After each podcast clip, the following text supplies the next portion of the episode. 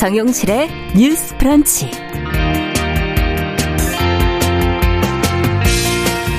안녕하십니까 정용실입니다. 교원이 학생을 상대로 성폭력을 저지르는 일이 잇따르면서 몇 년 전에 스쿨 미투가 분출한 시기가 있었지요. 자, 그런데 어떤 학교에서 무슨 일이 일어났는지 제대로 공개가 되지 않았었고 합당한 처벌도 이루어지지 않았다 하는 비판이 꾸준했습니다.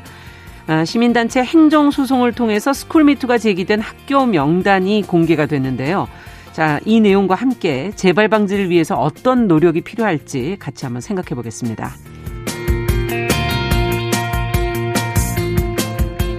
네, 요즘에 자전거, 뭐 전동 킥보드 이용하는 분들이 많아지면서 음주 운전, 또 신호 위반 등의 교통 질서를 해치는 일이 잦아지고 있는데요. 자, 이런 두 바퀴 이동 수단 증가와 함께 급증하고 있는 법규 위반, 또 사고 위험성, 안전을 위해서 지켜야 될 사항은 무엇인지 잠시 뒤에 아, 자세히 알아보겠습니다. 자, 6월 2일 목요일 정용실의 뉴스 브런치 문을 열겠습니다.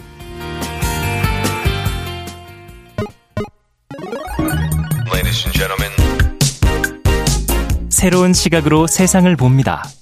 정용실의 뉴스 브런치 뉴스 픽. 정용실의 뉴스 브런치 오늘도 유튜브 또 콩 그리고 보이는 아, 라디오 KBS 일라디오 채널을 통해서도 많은 분들이 들어와 주셨네요. 감사합니다. 자, 첫 코너 뉴스픽으로 시작을 하겠습니다. 오늘도 두 분 좀 인사드리죠. 조성실 정치하는 엄마들 전 대표 안녕하십니까? 네, 반갑습니다. 네. 오늘은 손수조 차세대 미래 전략 연구원 어, 연구위원께서 자리해 주셨습니다. 안녕하십니까? 네, 안녕하세요. 오랜만에 인사드립니다. 네.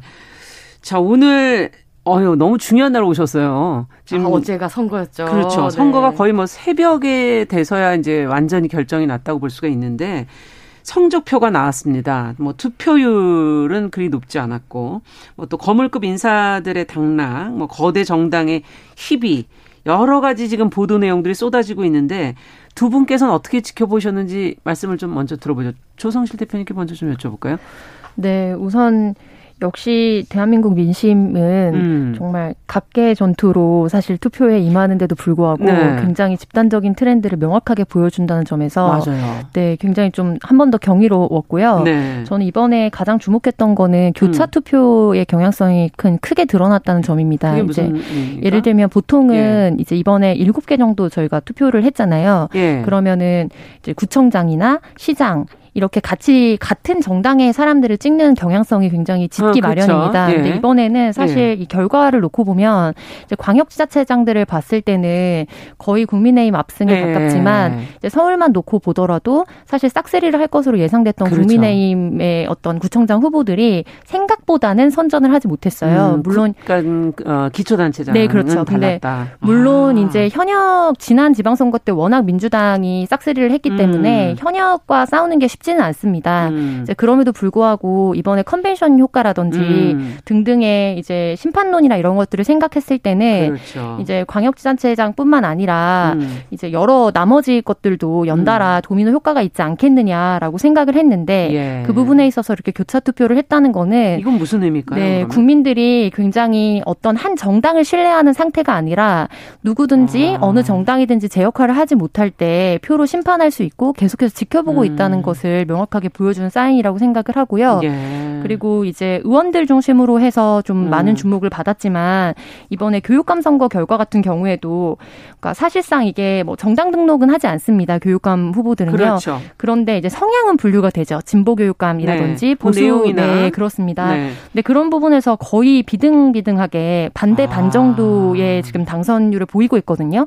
그래서 아. 뭐 경기도만 하더라도 굉장히 초박빙으로 이번에 김동연 지사 가 지금 그렇죠. 당선인이 되었지만 또 교육감 같은 경우에는 또 보수 후보가 어, 약진을 하게 된 여러 음. 상황들을 봤을 때 지금 우리 상황이 서울시장은 또 거꾸로입니다. 서울시장 같은 경우에는 지금 음. 오세훈 후보가 음. 당선이 됐는데 다시 조희연 교육감이 이번 삼선에 들어섰거든요. 네. 그래서 이게 교차적으로 지금 여러 가지 네. 건가요? 그래서 음. 지금 우리 상황이 굉장히 양당제가 강화되고 있는 형태이긴 하지만 그 음. 안에서 국민들이 어떻게든 상호 견제하면서 조금 더 나은 정치가 가능하지 않을 않을까를 아. 관망하고 있는 게 아닐까. 저는 이런 부분에 있어서는 좀 희망적으로 봤습니다. 그러네요. 그 교차 투표라는 지금 표현을 해주셨는데 정말 민심이 무엇인지를 면밀하게 잘 들여다봐야 될 것 같다는 생각도 들고 손수조 연구위원께서는 어떻게 보셨어요?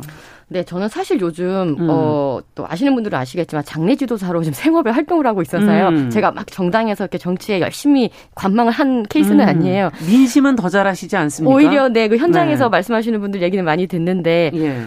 뭐 대통령 선거 후에 치러지는 지방선거면 당연히 유리하겠죠. 국민의힘 음. 그렇죠. 예. 대통령이 이제 국민의힘을 뽑혔으니까 이제 뭐 밀어주자라는 음. 분위기 있어서 국민의힘에게는 유리한 선거 어, 전이었고요. 네. 뭐 결과도 마찬가지로 국민의힘에 되게 이제 원사이드적으로 잘 음. 나왔는데 사실 지난 지방선거 결과를 보면 정말 완전히 그 민주당의 압승이었잖아요. 그랬죠. 서울 같은 경우는 거의 구청장이 한 곳밖에 어 그 국민의힘이 가져가지 못했고 아. 뭐 인천이라든지 경기도 전체를 봤을 때도 거의 두세 곳 말고는 음. 국민의힘 다 줬었어요. 그죠 그때. 맞아요. 예. 그런데 이번에는 완전히 뒤바뀌었다. 왜 음. 뒤바뀌었느냐? 국민의힘이 잘했느냐? 글쎄요. 음. 그것보다는 민주당이 더 못했다. 음. 뭐 이런 어, 민심의 얘기들을 저는 주로 많이 들었고요. 네. 사실 어, 대통령 선거 이후에 뭐 정치에 그렇게 관심이 없더라도 들리는 여러 가지들이 뭐 있었을까요? 검수완박 유명했잖아요, 음. 그죠? 검수완박. 예. 그 검수완박을 겪으면서 그 국민들이 어떻게 생각했을까? 민주당에 그렇게 지지를 보내주지는 않았던 것 같아요. 음. 너무나 그 민주당 국회의원들의 일방적인 그런 모습 음. 그런 거에 오히려 실망했던 것 같고, 음. 그 다음에 뭐. 어, 윤석열 정권이 들어서면서 한동훈 음. 검찰총장 뭐 이제 청문회 음. 같은 것들이 이어졌죠. 네. 그러면서 제가 기억나기로는 이모 음. 이모 사태 있었잖아요. 음, 그렇죠. 이모 교수를 가지고 그 이모냐. 민주당의 김남국 의원님이었네요. 예. 이모 왜 이모랑 음. 같이 했냐 뭐 이런 음. 이제 우스갯소리가 나오면서 이렇게 아 역시 개국 콘서트보다 재밌다 정치가 음. 이런 우스갯소리가 있었잖아요. 맞습니다. 도대체 저 음. 민주당은 어떤 사람들이 국회의원을 하고 있는 거야? 뭐 이런 생각을 음. 했겠죠 국민들이. 음. 그리고 박지원이라는 정말 어린 여성의 네. 정말 어, 혁신적인 그런 분이 비대위원장이 됐는데. 예.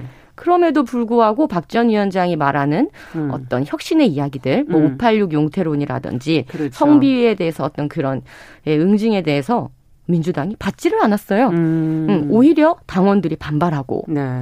이른바 개딸이라고 그러죠. 뭐 음. 개혁의 딸들, 그 이재명 지지자분들은 박지원 나가라고 난리가 나고. 음. 그래서 민주당이 보여준 이런 모습들이 아 반성하지 않는 것 같다. 음. 혁신하지 않는 것 같다라는 내용이 있었던 것 같고 음. 더구나 그 완전한 세기를 박는 건 역시나 송영길 후보와 이재명 후보의 출마였죠. 네. 가장 대선 패배에 책임을 져야 될 이 두 분이 음. 명분 없이 출마를 하시면서 아, 지켜보시는 국민들이 아, 민주당에게 이렇게 손이 음. 가지 않았던 게 아닐까. 음. 뭐 국민의힘이 그렇게 선전하고 잘했다기보다는 이런 음. 민주당의 어, 소, 이런 실책들이 이번 지방선거의 결과로 이어진 것이 아닌가 봅니다. 네. 지금 뭐 말씀을 듣다 보니까 국민들이 어떤 생각을 했을까를 더 정치인들이 더 고민하고 생각해 봐야 되겠구나 하는 생각이 더 들기도 하고요. 어쨌든 근데 이번 이번 지방선거의 투표율이 50.9% 역대 투표율로 본다면 두 번째로 낮은 걸로 지금 조사가 나왔는데 이 이유와 이 안에 또 함의하고 있는 건 뭐라고 보십니까 두 분은? 왜 낮았을까요, 이렇게? 저는 앞서 손수조 의원님께서 언급해 음. 주셨던 부분에 굉장히 공감이 됐는데요. 예. 그러니까 뭐 지난 투표율과 비교했을 때도 현격하게 떨어지기도 하고 그렇죠. 이게 국민들이 너무 요즘에 밸런스 게임이라고 하죠. 그러니까 둘 중에 예를 네. 들면은 굉장히 극단적인 두 개의 선택지를 두고 아. 이왕 고른다면 둘 중에 뭐를 고르겠냐 이런 걸 하는 걸 밸런스 게임이라고 아. 하고 좀 유행하는 게임인데 지금 양당 중심의 정치 적 선택을 할 수밖에 없는 현실이 굉장히 극한의 밸런스 게임처럼 음. 느껴져서 이게 무관심이라기보다는 오히려 포기함으로써 자신의 정치적인 판단과 의미를, 예, 의미를 부여하겠다라는 예. 이제 투표층이 많았을 것으로 보이고요. 아. 그리고 지금 또 이번 선거에서 되게 의외였던 건 투표율은 낮았는데 또 역대 무투표 당선된 지역이 많았습니다. 음. 예, 그래서 이제 예를 들면 두 명을 뽑는 2인 선거구에서 네. 특히 무투표 당선자가 많았는데 생각보다 많아서 숫자를 들으시면 깜짝 놀라실 거예요. 어느 정도? 519명이요. 519명의 어. 기초의원이 이제 투표도 치르지 않고 사실상 2인 선거구에 네. 양당에서 한 명씩 출마를 해서 이제 확정이 어, 됐거든요. 굉장히 많네요, 숫자가. 네, 지난 2018년 선거 때는 89명이었으니까 거의 5배 가량 늘었습니다. 어. 이런 부분이라든지 그리고 이제 선거 직전에 이제 여야가 뭐 진통 끝에 어렵게 받아 안아서 음. 시범적으로 도입을 했던 게 3인 선거구제를 비롯한 중대 선거구제의 시범 네. 도입이었거든요. 예. 근데 이 부분은 이미 우리가 뭐 국회의원 선거든 기초 선거든 이렇게 선거구 획정 위원회라는 거를 법적으로 만들게 되어 있습니다. 그렇죠. 그래서 예를 들면 인구수가 너무 작 은데 음. 와나 너무 많은 데에서 한 명씩 국회의원을 뽑는다든지 했을 때 음. 이게 1인 2투표의 원칙을 위반할 수 있기 때문에 그렇죠. 이 부분에 있어서 획정을 다시 하라는 권고를 한다든지 음. 그래서 이제 중대 중대선거구제에 대한 권고안 같은 경우는 이미 나왔었고 음. 양당의 격렬한 반대 끝에 사실은 도입이 못 됐다가 음. 또 연초에 여러 가지 정치적 역학 관계 속에서 일부 음. 좀 도입을 했거든요. 네. 근데 굉장히 좀 이게 시사하는 바가 큰 거는 3인을 뽑고 4인을 뽑는데 양당에서 그만큼 출마자를 많이 내보 냅니다. 그래서 맞아요. 중대선거구제가 이제 여러 이제 소수 정당에게 좀 희망이 되거나 음. 그다음에 또 우리나라에서 어 굉장히 이렇게 뭐 정당이 없는 상태에서 무소속으로 출마하면은 그렇죠. 좀 난망하지만 예. 그 부분에서 희망이 될 수 있을 거라고 봤지만 이번 선거 결과를 봤을 때는 어 사실상 전국에서 이 양당 이외에 음. 이제 중대선거구 내에서도 당선되신 분이 손에 꼽을 정도라서 음. 이 중대선거구제 취지 또한 굉장히 무색해진 상황이다. 그러네요. 네. 근데 왜 2인 선거구에는 오히려 이제 출마자가 없었냐라면 네. 어차피 2인이 되는 경우가 많기 때문에 양당이 네 그리고 이제 인적인 구성이나 이제 숫자도 적고 그리고 선거 비용이나 이런 부분이 굉장히 음. 많이 드니까 문턱이 높아서 아예 도전을 못 하는 겁니다. 음. 그러니까 이런 게 굉장히 기이한 현상이죠. 그래서 그러네요. 다양성 정치에 대한 요구가 굉장히 높아지는 데 반해서 우리의 선거 제도라든지 음. 그다음에 문화나 이런 정당 내 것들은 그들만의 리그로 여전히 음. 갇혀 있는 경우가 많다. 그래서 이번에 이제 투표율이 왜 낮은지에 대해서 물어보셨는데 네. 한마디로 요약을 하자면 정치권의 그들만의 리그에 대해서 오히려 관심을 갖지 않고 투표장에 내가 가지 않음으로 인해서 그걸 심판하겠다라는 국민들의 그렇죠. 어떤 열망, 음. 네 그래서 이게 수동적 열망이라고 해야 될까요? 그런 부분의 반영이 아닐까 저는 이렇게 추산해 봅니다. 수동적 표현도 어쨌든 표현이기 때문에 그것도 새겨 들어야 되는 거죠. 네. 네. 지금 말씀해 주신 것처럼 선거 제도, 문화, 특히 정당 문화, 그들만의 리그 이런 표현을 좀 해주셨는데 정당들이 양쪽에서 다 좀 더 생각해야 될 부분들이 있을 것 같고요. 선수조 연구위원께서는 어떻게 보셨습니까? 네, 투표율이 낮다는 음. 거는 결국은 이 선거, 이 모든 국민들의 축제라고 얘기가 되는데 네. 흥행에 실패한 거잖아요. 그렇죠. 음. 찍을 사람이 없었던 겁니다. 음. 제가 그 이재명 후보, 송영길 후보 말씀드리면서 명분 말씀드렸는데 네. 결국은 이 명분이 저는 정치에 정말 중요하다고 생각하는데 그렇죠. 명분 없이 출마하는 케이스들이 많이 보였고 그 국민들은 아 여기도 싫고 저기도 싫은 거예요. 음. 네, 찍을 사람이 없기 때문에 투표장에 안 갔다고 보고요. 음. 왜 찍을 사람이 없었냐? 명분 없는 후보들이 많았다. 그리고 어 관심이 없다. 음. 또왜 관심이 없었냐 생각을 해보면 선거에 좀 질렸어요. 음. 대통령 선거가 3개월 전에 있었어요. 음. 너무나 초접전이었죠. 0.8% 차이. 피로했죠. 그리고 네. 그 사이에.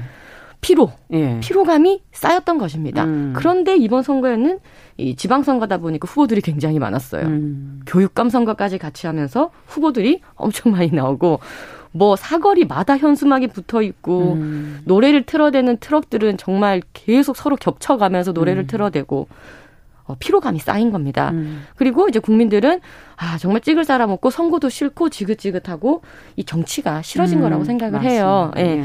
그래서 아까 우리 대표님이 어, 정당 어떤 그 독일 그 뭐지 중대선거구제도 네. 얘기하셨고 이런 얘기를 하셨는데 저도 이 정당 개혁이라든지 어떤 선거 방식의 개혁이라든지 음. 조금 정말로 달라져야 할 때가 아, 온다고 저는 생각을 해요. 네. 지금 이 식대로 계속 이 노래 틀어대는 뭐 음. 이런 이런 선거 방식도 저는 좀 바뀌어야 된다고 생각을 하고 음. 뭐 선거구 획정이라든지 선거구 자체 제도 자체도 음. 네 정말 많이 바뀌어서 좀 다른 모습의 그런 정치를 보여야지 음. 그대로 가다가는 국민들 계속 등 돌릴 거예요. 음. 네. 정당 개혁을 두 분이 이제 어, 얘기해 주셨고 선거 문화의 변화, 선거 제도의 변화 이런 걸 지적을 해 주셨어요. 자, 어쨌든 그 결과 이제 국민의힘 압승이 됐는데 어, 두 분이 그 안에서 좀 주목하신 어떤 선거구가 혹시 있다면 난 이 선거구는 꼭 이번에 좀 주목해서 봤다. 한 하나씩 좀 짚어 주시겠어요? 먼저 선수조 연구위원께서 먼저. 네, 저 같은 경우는 지금 차세대 미래전략 연구원에서 활동을 하고 있는데 음. 저희 연구원 출신 후보자들이 있었거든요. 그래서 이번에 음. 한 네다섯 명 당선이 됐는데 우리 그 출마하신 그 후보들 지역구 당연히 저는 관심사 있게 봤고요. 그렇죠. 예. 그리고 덩달아서 이제 이번 지방선거가 어, 우리나라 역사 정치사에서 정말 이 풀뿌리부터 새로운 정치인들, 뭐 꼭 나이로 얘기하는 건 아니지만요. 네. 2030들의 어떤 어 이 출마 러시와 당선들이 이어졌으면 좋겠다라는 열망을 가지고 봤어요. 아. 그래서 제가 지금 쭉 그 추리고 있는데 서울 경기 지역 해 가지고 보니까 정말 2030들이 많이 당선이 됐습니다 이번에. 아. 예. 그래서 이 밑에서부터 풀뿌리부터 이제 올라가서 이 정치를 쌓아가는 음. 그런 어 선순환 구조를 제가 만들고 싶은 그 열망이 있는데 음. 그런 부분을 좀 어, 염두하면서 이번 선거를 지켜봤거든요. 네. 예, 그래서 어, 지금 강원도 도의원에 보니까 20 6세, 27세 예. 그 도의원도 당선이 됐고 음. 예, 2030들의 약진들이 굉장히 많았다. 음. 예, 이 점을 저는 굉장히 뜻깊게 봤습니다. 그분들이 이제 앞으로 어떻게 활동을 하시는지도 이제 사실은 참 네. 중요해지는 그런 시기가 됐네요. 네. 그렇다면 조 대표님께서는 또 어떤 선곡으로 주목하셨나요? 네, 저는 전 국민이 주목하신 선거구였을 것 같은데요. 네. 경기도지사 선거가 아, 이번 지방선거에 어떻게 보면 백미 중에 백미였다라고 음. 생각을 합니다. 그러니까 선거 결과는 마지막 표를 깔 때까지 아무도 뭐 장담할 수 없다. 뭐 실, 실상 그 한 뭐 70% 60% 이렇게 네. 개표된 상황에서는 사실상 김은혜 후보가 확정이라고 이제 예, 보도했던 예. 뭐 방송국들도 있었던 걸로 알고 있는데 예. 네, 실질적으로 이 표차가 엄청 되게 조금 났지만 음. 또 바로 그 부분에 대해서 이제 받아들이고 축하하는 김은혜 의원의 음. 모습도 저는 인상적이었고요. 근데 음. 무엇보다 이 선거구에 주목을 했던 거는 지금 우리가 정치권이 가장 다, 다, 어, 직면하고 있는 가장 큰 위기는 인물난입니다. 아. 그래서 새로운 인물이 없다. 그러니까 생각해 보시면 한국의 현대 정치사를 생각했을 예. 때 새롭게 어떤 크루라고 해야 될까요? 하나의 그룹이 음. 이제 팀을 이뤄서 형성되는 처음에 한두 명이 들어갔지만 그 사람이 당내에서 네. 반짝 보였을 때 뭐 김민석 의원을 중심으로 해서 음. 후루로 들어가고 음. 뭐 386이 들어가고 그렇죠. 이랬던 어떤 흐름들이 있습니다. 예. 그다음에 언론인 출신들이 또 들어갔던 그렇죠. 몇 시가 있었고요. 근데 현재 상황에서는 우리가 청년 정치인들을 많이 영입하겠다고 하지만 사실상 그 부분에 있어서 지속적인 수혈이나 성장이 좀 이루어지지 음. 못하고 있고 음. 그래서 뭐 국민의힘에서는 예를 들면 뭐 나는 국대다 같은 형태로 음. 일반 국민들이 정당에 진입할 수 있는 오디션 형태의 뭐 문을 열기도 했고요. 네. 근데 실질적으로 이게 반짝 주목을 받는 거는 오히려 쉬운데 어. 그 안에서 성장해 가는 게 되게 어렵거든요. 맞아요. 그리고 중량감 있는 의원이 지금 당장 없는 상황에서 음. 민주당이 지금 참패에 대해서 어떻게 내부적으로 평가를 하고 음. 앞으로의 이제 새로운 디딤돌을 놓을 것인가가 음. 한국의 정당사와 좀 역사에서 굉장히 중요한 시점이라고 봅니다. 그러네요. 근데 지금 지난 대선이 뭐 석패라고 했지만 음. 그럼에도 불구하고 이재명 후보에 대한 책임론이 굉장히 큰 상황이었고 음. 그리고 당내에서 여러 가지 이게 뭐 개파간 갈등이 아니냐라고 음. 보여질 정도의 잡음들이 좀 있었거든요. 그렇죠. 음. 그래서 완전히 새로운 인물이지만 중량감이 음. 있는 인물의 출연이라는 음. 것이 되게 좀 새로웠고 무엇보다 오늘 아침에 보도 보시면 다들 이제 느끼셨겠지만 이제 인생의 굴곡을 다룬 또 기사들도 많이 나오고 있거든요. 그래서 정치인에게 감동을 주는 거는 왜 정치에 입문을 했느냐와 그렇죠. 무슨 정치를 하고 싶으냐가 정치 신인에게 가장 포커스가 되는 음. 부분인데 그 부분에 있어서는 어, 오히려 대선에 출마했을 때는 주목을 못 받았는데 네. 이번 경기도지사에 이제 출마를 하고 극적으로 당선이 되면서 음. 오히려 굉장히 이 부분에 있어서 좀 음. 흡입력과 호소력이 있었다. 그래서 당내 지형을 좀 변화시킬 수 있지 않을까.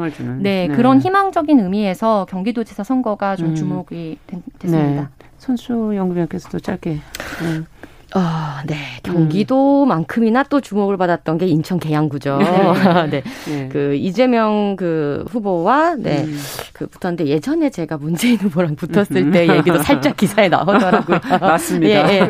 네. 그러니까 이게 음. 보니까 그 선거 그때 프레임이 보니까 음. 25년 대 25일이더라고요. 음. 그러니까 이제 25년 동안 지역에서 활동했던 국민의힘 후보랑 25일 잠깐 이제 지역에 음. 온 이재명 후보다 뭐 이런 프레임이었는데 사실 이 거물급 정치인이 음. 어떤 자신의 정치적인 어 그런 욕심에 의해서 음. 사실 이 지역구로 출마한다는 음. 사실 그래도 안 되고 음. 더 중요한 것은 그런 뉘앙스를 국민 저기 지역 국민들이 받는다는 그렇죠. 거죠. 음. 다 알고 있다는 건데 그러니까 그런 부분 때문에 굉장히 이재명 후보의 출마 자체가 명분이 음. 없었잖아요. 떨어졌었는데 예 그런 부분을 제가 좀 눈여겨보면서 봤는데 사실 저는 이재명 후보님 떨어질 줄 알았거든요. 네 왜냐하면 아, 너무 명분이 없잖아요. 네. 어떻게 이렇게 살 수 있을까 했지만 예, 당선이 되셨는데 이제 뭐 혼자 살고 다 죽었다라는 그런 음. 예 결국은 예, 당은 죽이고 혼자가 살게 되는 그런 어, 상처뿐이 연관이 음. 됐죠. 네. 음.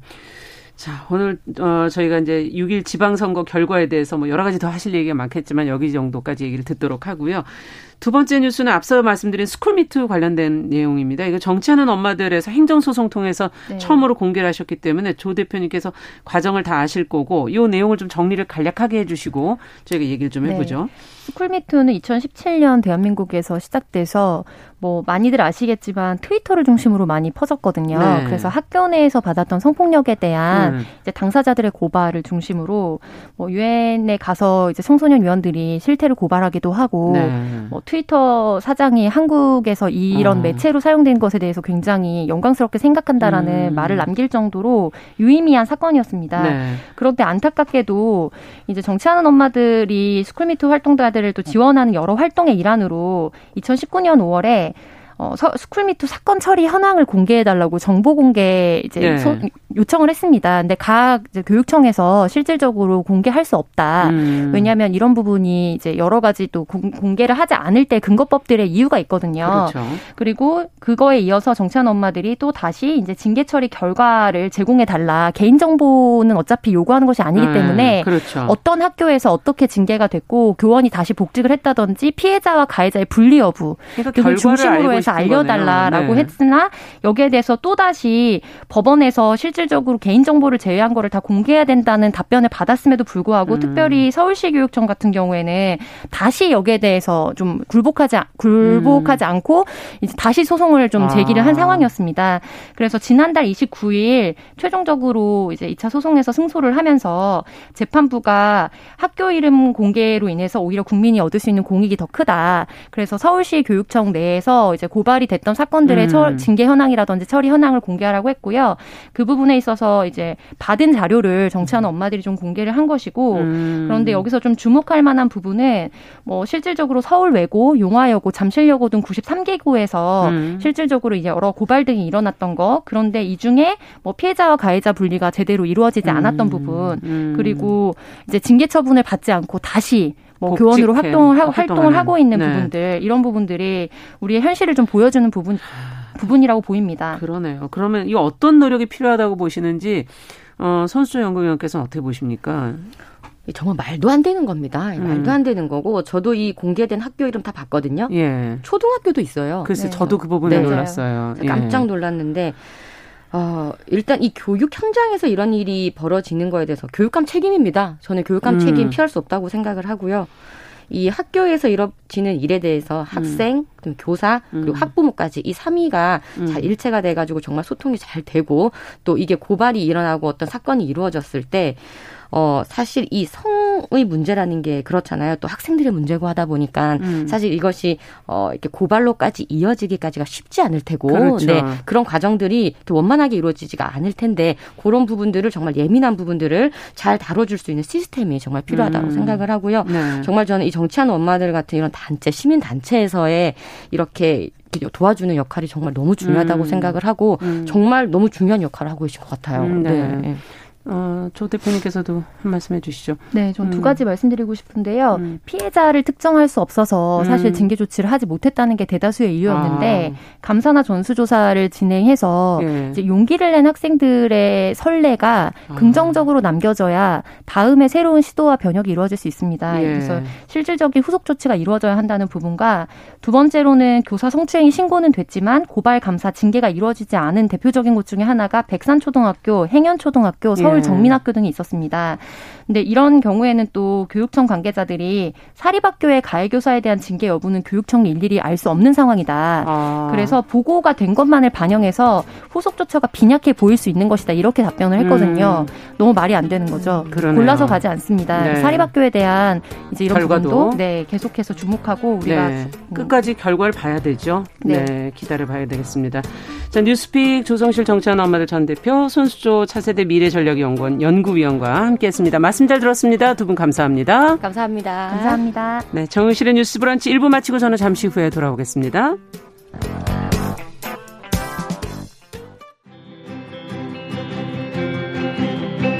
누군가는 아깝다고 생각할 우리 사회의 다양한 비용들과 푼돈들, 음. 삶의 전선에서 음. 최선을 다하고 살아가는 우리의 모습도 제 몫에 맞는 평가와 그에 합당한 시선이 좀 필요한 시점이 아닌가 하는 생각을 해충이다, 이충이다 이거는 네. 순전히 사람의 아. 그 잣대로 이야기를 하는 거예요. 음. 곤충이 우리 사람보다 몇 억 년 먼저 지구에 나왔거든요. 호모 사피엔스의 선배다 이렇게 얘기를 해요. 남성의 입장에서 여성의 입장을 이해하는 사람인 거죠. 그래서 사실 이 역지사지의 태도가 한국 사회로 지금 필요한 것이 아닌가 그런 생각이 들고요. 세상을 보는 따뜻한 시선. 정용실의 뉴스 브런치.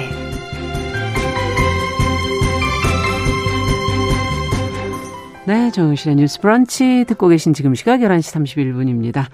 저희가 알아두면 좋은 뉴스, 정보들 귀에 쏙 들어오게 전해드리는 그런 시간이죠. 뉴스 속 시선 뉴스에 박진아 기자 자리해 주셨어요.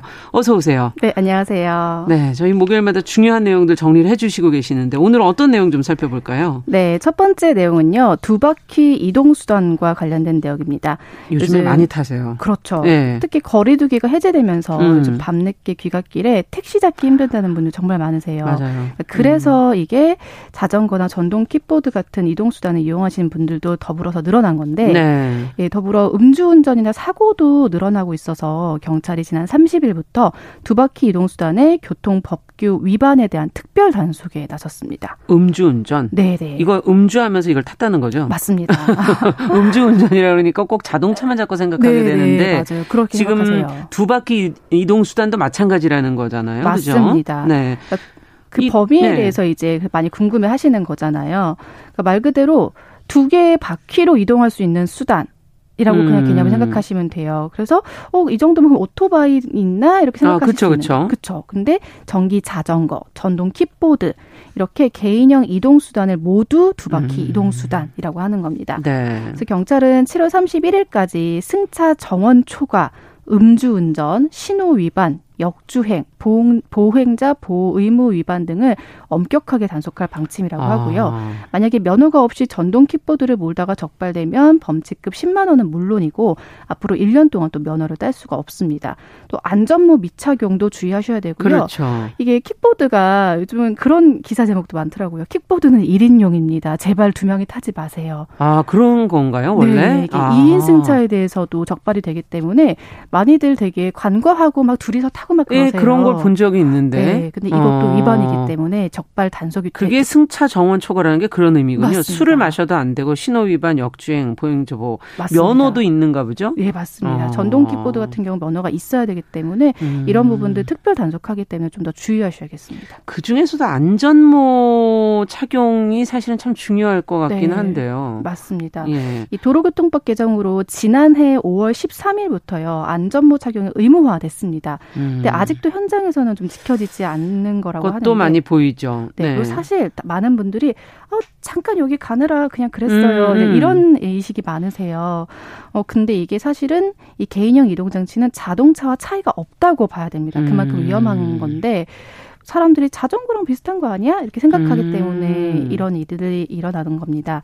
이 킥보드 같은 것을 개인형 이동 장치라고 하거든요. 그러니까 personal mobility, 그러니까 줄여서 PM이라고 아. 하는 건데 경찰청에 따르면 PM 사고가 최근 급증세라고 해요. 어. 2020년도 897건에서 지난해 무려 1,735건으로 93.4%나 늘었습니다. 지난해니까 1년 만에 지금 93.4% 늘었다는 거네요. 네, 네, 네. 맞습니다. 전문가들은 이 PM PM을 이용하면서 보호장구를 미착용할 때 중상 확률이 10배 이상이나 높아진다고 하고요. 어. 사망률은 2배로 높아진다고 합니다. 네. 그렇기 때문에 이 안전모 착용이 굉장히 중요한 거거든요. 뭐 경찰의 엄격한 단속뿐만 아니라 나와 또 타인의 안전을 위해서라도 보호장구 착용은 반드시 기억하셔야 될 것 같습니다. 네. 처음에 우리도 자전거 탈 때 그랬었잖아요. 근데 요즘에는 자전거를 전문으로 타시는 분들은 정말 모든 거를 다 갖추고 네. 안전하게 그렇게 타시기 때문에 네. 네. 보기도 좋고 맞습니다. 이것도 마찬가지 좀 습관이 들 때까지 시간은 들겠지만 노력을 하셔야 될 것 같고요. 네. 다음은 어떤 소식일까요? 네, 다음은 전세 보증금 반환 보증이라는 건데요. 네. 서울시가 깡통 전세 등 전세 사기로 인해서 청년들이 전월세 보증금을 돌려받지 못하는 일이 없도록 음. 하기 위해서 이 반환 보증 보증료를 지원하는 사업을 시행한다고 합니다. 아. 그러니까 서울시의 전세 보증금 반환 보증은 전세 계약이 끝났어요. 그러면 네. 집주인 그러니까 임대인이 전세 보증금을 돌려줘야 되잖아요. 그렇죠. 근데 돌려주지 않는 경우에 이 보증 기관이 임대인을 대신해서 임차인에게 전세 보증금을 되돌려주는 아. 상품인 겁니다. 이게 청년들을 그러니까 지원하는 사업이라는 말은 네. 청년들이 이런 피해가 많다는 얘기인가요? 돌려 네, 얘기한다면? 맞습니다. 주택 도시보증공사에 따르면요. 지난해 발생한 전세보증금 반환 보증사고 피해자 중 20, 30대 비율이 무려 64.7%예요. 네, 달하는 것으로 나타났습니다. 서울시는 경제적 취약계층인 청년들이 전세보증금을 반환받지 못할 경우에는 심리적 경제적 부담이 굉장히 가중이 되고요. 그렇죠. 특히나 청년들에게는 더더욱 전재산하고 다름이 없잖아요. 전재산이죠, 뭐. 네. 네. 그렇기 때문에 이 보증금 미반환 피해를 예방하고 주거 안정성 강화를 위해서 올해 처음으로 이 사업을 시작한다는 음. 거거든요. 그러니까 알고 계시면 좋을 것 같고요. 물론 모든 사람한테 지원하는 건 아닙니다. 지원 대상은 만 19세에서 39세 무주택 세대주여야 하고요. 네. 전월세 임차보증금 2억 이하, 네. 연소득 네. 4천만 원 이하, 전세보증금 반환보증 가입 및 납부를 완료한 청년 임차인입니다.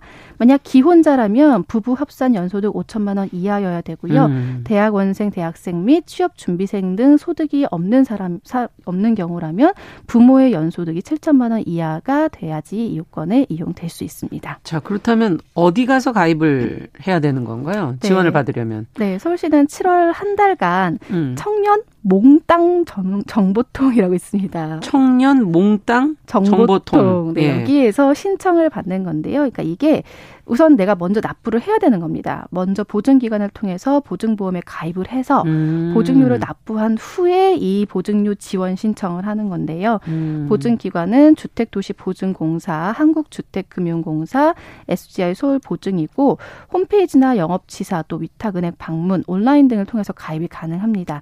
그러니까 내가 이걸 다 가입을 한 다음에 네. 그 다음에 여기서 이제 지원을 하면 서울시가 심사를 해서 8월 말경 지원 대상을 확 확정한 다음에 지원금을 지급할 예정이라고 합니다. 음. 좀더 궁금하신 사항이 있다면 청년 몽땅 정보통 이렇게 네. 찾아보시면 그러니까 보험을 적은 액수지만 조금 이렇게 가입을 해 놓으시면 만에 네. 하나 전세 보증금 반환이 안 될때 네. 그것에 대한 그 보증 사고에 대한 피해를 어 대신 어 보증금을 어 먼저 내준다 이런 네. 얘기인 거죠. 맞습니다. 네.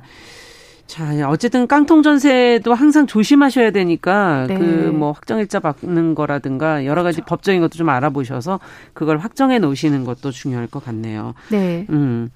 어, 전세 피해가 지금 많다는데 이 부분도 간단하게 좀 얘기를 해주세요. 깡통 전세 네. 어느 정도 상황이에요 지금? 지금 깡통 전세도 진짜 계속 얘기가 나오고 있거든요.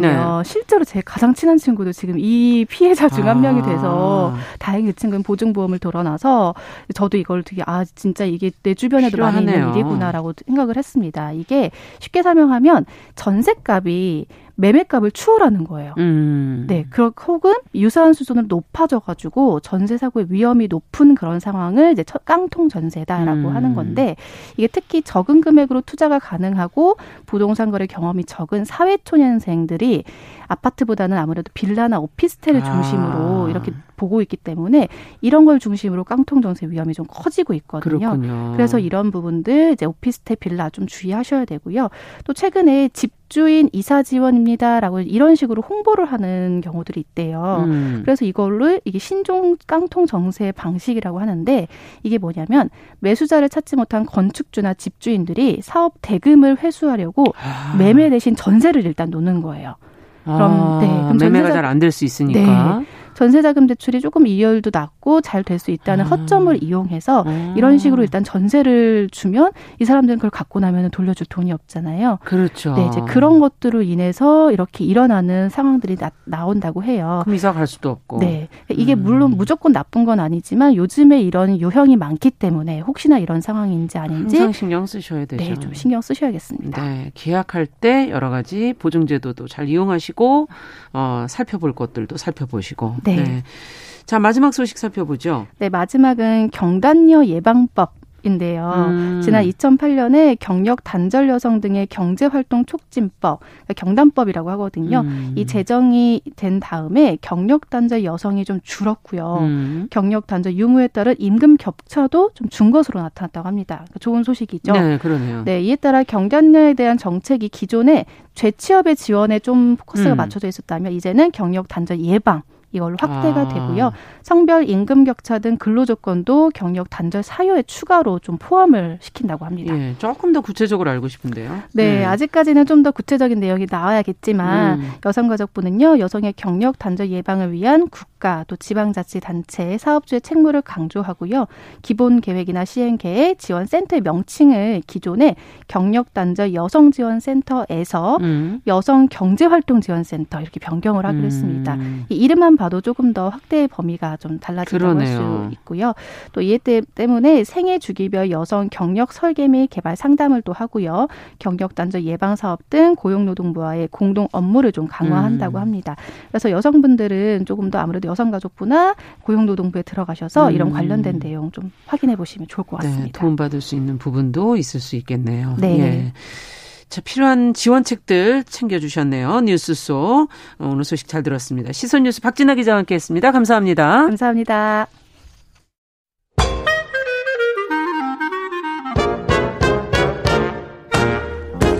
모두가 행복한 미래.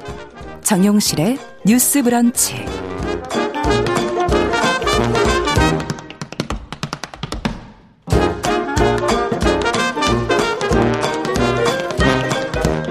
정영실의 뉴스 브런치 듣고 계신 지금 시각 11시 42분 향해 가고 있습니다.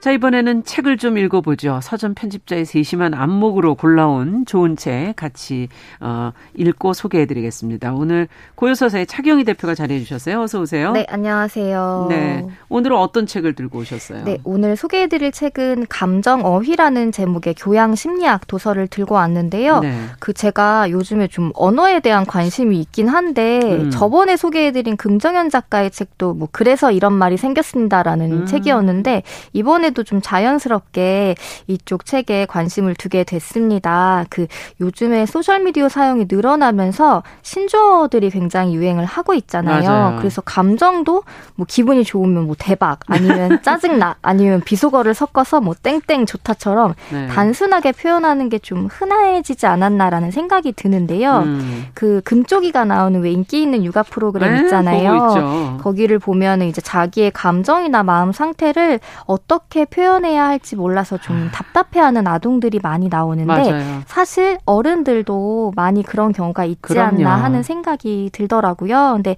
이 책은 좋다, 나쁘다, 싫다 외에 자신의 감정을 좀 어떻게 섬세하게 들여다보고 어떤 어휘로 적절히 표현할 수 있을지 살펴보는 책이라 좀 관심이 가게 됐습니다. 네, 사실 그 감정을 잘 표현해야지 어, 행복해지는 거죠. 또, 네, 네 그럴 텐데, 자기 표현이 이제 적극적인 그런 시대라 지금 젊은 사람들은 괜찮지 않았을까?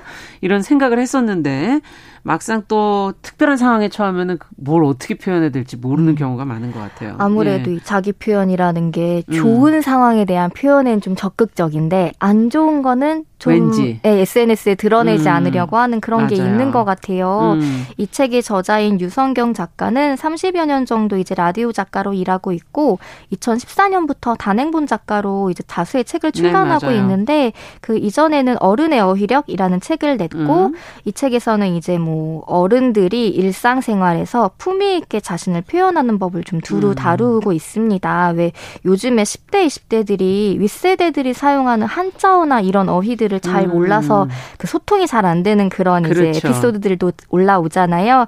그런 것처럼 좀 그 전 세대가 좀 아우를 수 있는 어휘를 다루었다면은 음. 이번 책 감정 어휘는 감정 언어에 집중해서 소개하고 있습니다. 네, 저도 유성경 작가랑 예전에 일했었어요. 아, 그렇구나.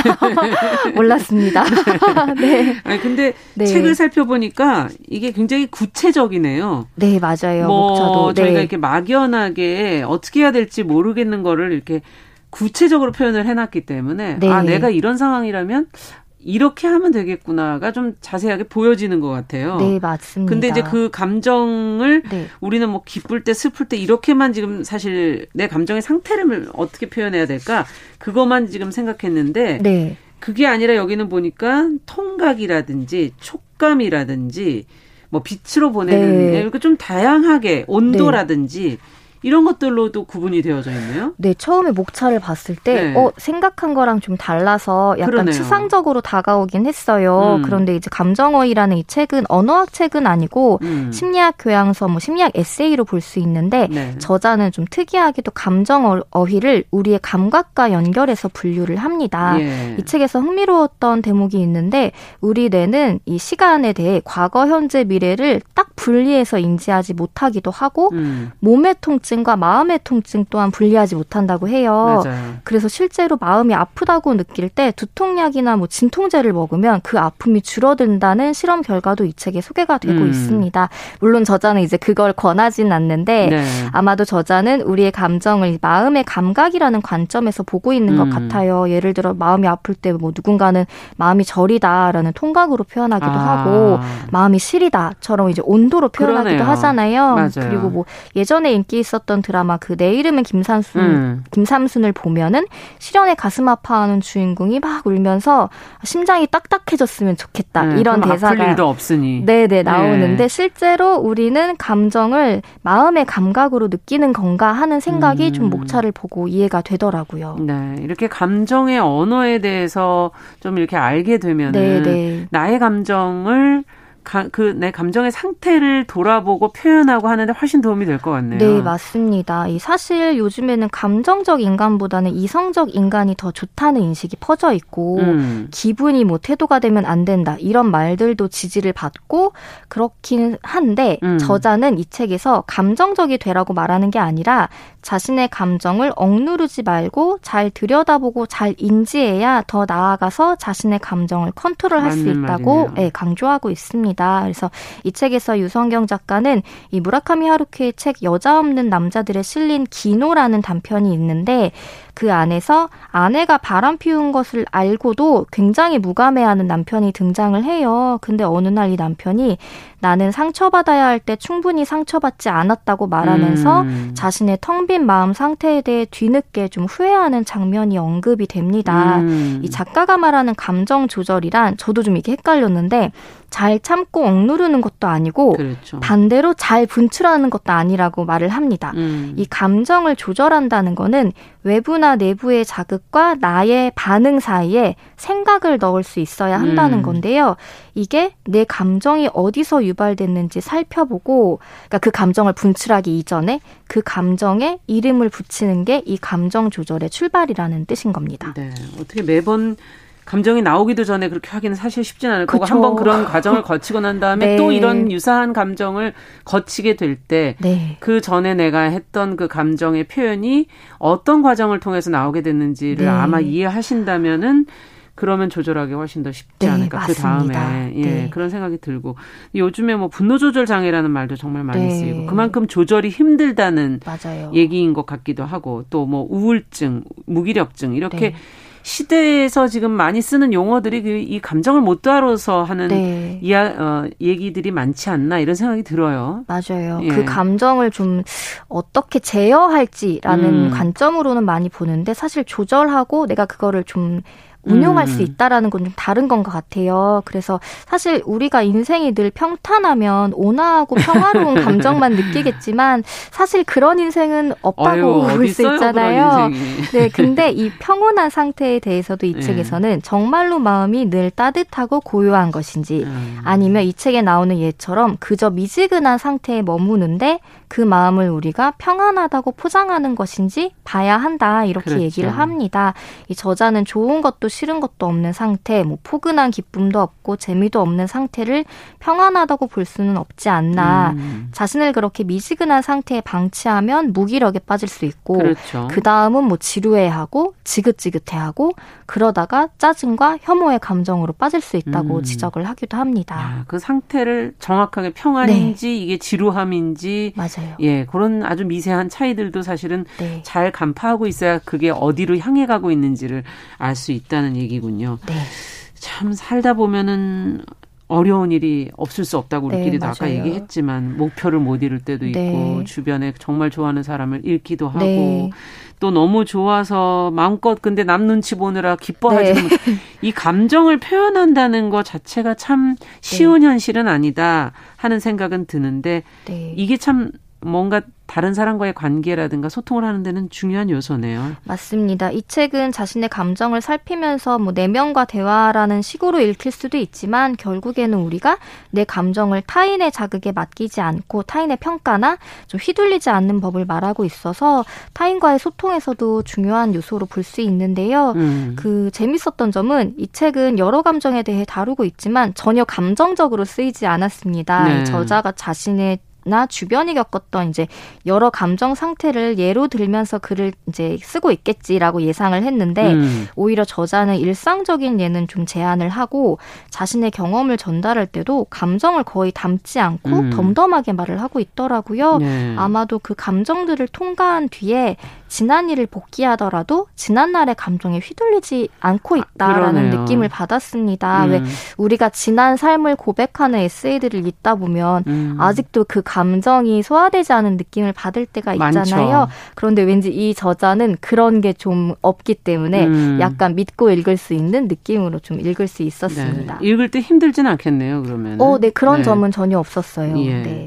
자, 그러면 어휘가 많이 나오는데 감정 네. 어휘 어떤 어휘들이 네. 뭐 한 예를 좀 들어주셔야 좀 더 와닿을 수 있을 네, 것 같고. 재밌는 예들이 많았는데 네. 이제 온도로 신호를 보내 신호를 보내는 감정 언어에서 흥미로웠던 대목이 있습니다. 음. 이 후련하다라는 말을 소개하면서 이 후련하다는 사전적으로 마음에 맺혔던 일이 풀려서 시원하다라는 뜻인데 이 시원하다고 느끼는 감정을 저자는 한국인의 정서와 연결을 짓고 있습니다. 맞아요. 이 미국 정신의학 걔가 1995년에 이 한국인의 화병에 대해서 음. 한국 민속 증후군의 하나인 분노 증후군으로 정의를 했다고 해요. 민속 증후군. 네, 전 처음 듣는 말이었는데 그러니까 약간 풍토병 같은 느낌인 거죠. 근데 한국 직장인 90%가 화병을 앓은 적이 있다는 통계도 있고 이 화병은 가슴에 맺힌 일이 음. 풀리지 않아서 걸리는 병이잖아요. 네네. 근데 저자는 재밌게도 이 서양의 글이나 음악을 보면 기승전결 구조로 도식화되고 음. 이거는 음악은 딱 맺는 것으로 끝이 나는데 그렇죠, 그렇죠. 한국의 전통 음악은 뭐 사물놀이 같은 걸 봐도 음. 땅 하고 끝나는 게 아니라 꼭 장구나 꽹가리로 끝을 슬슬 풀어주는 대목들이 아. 나온다.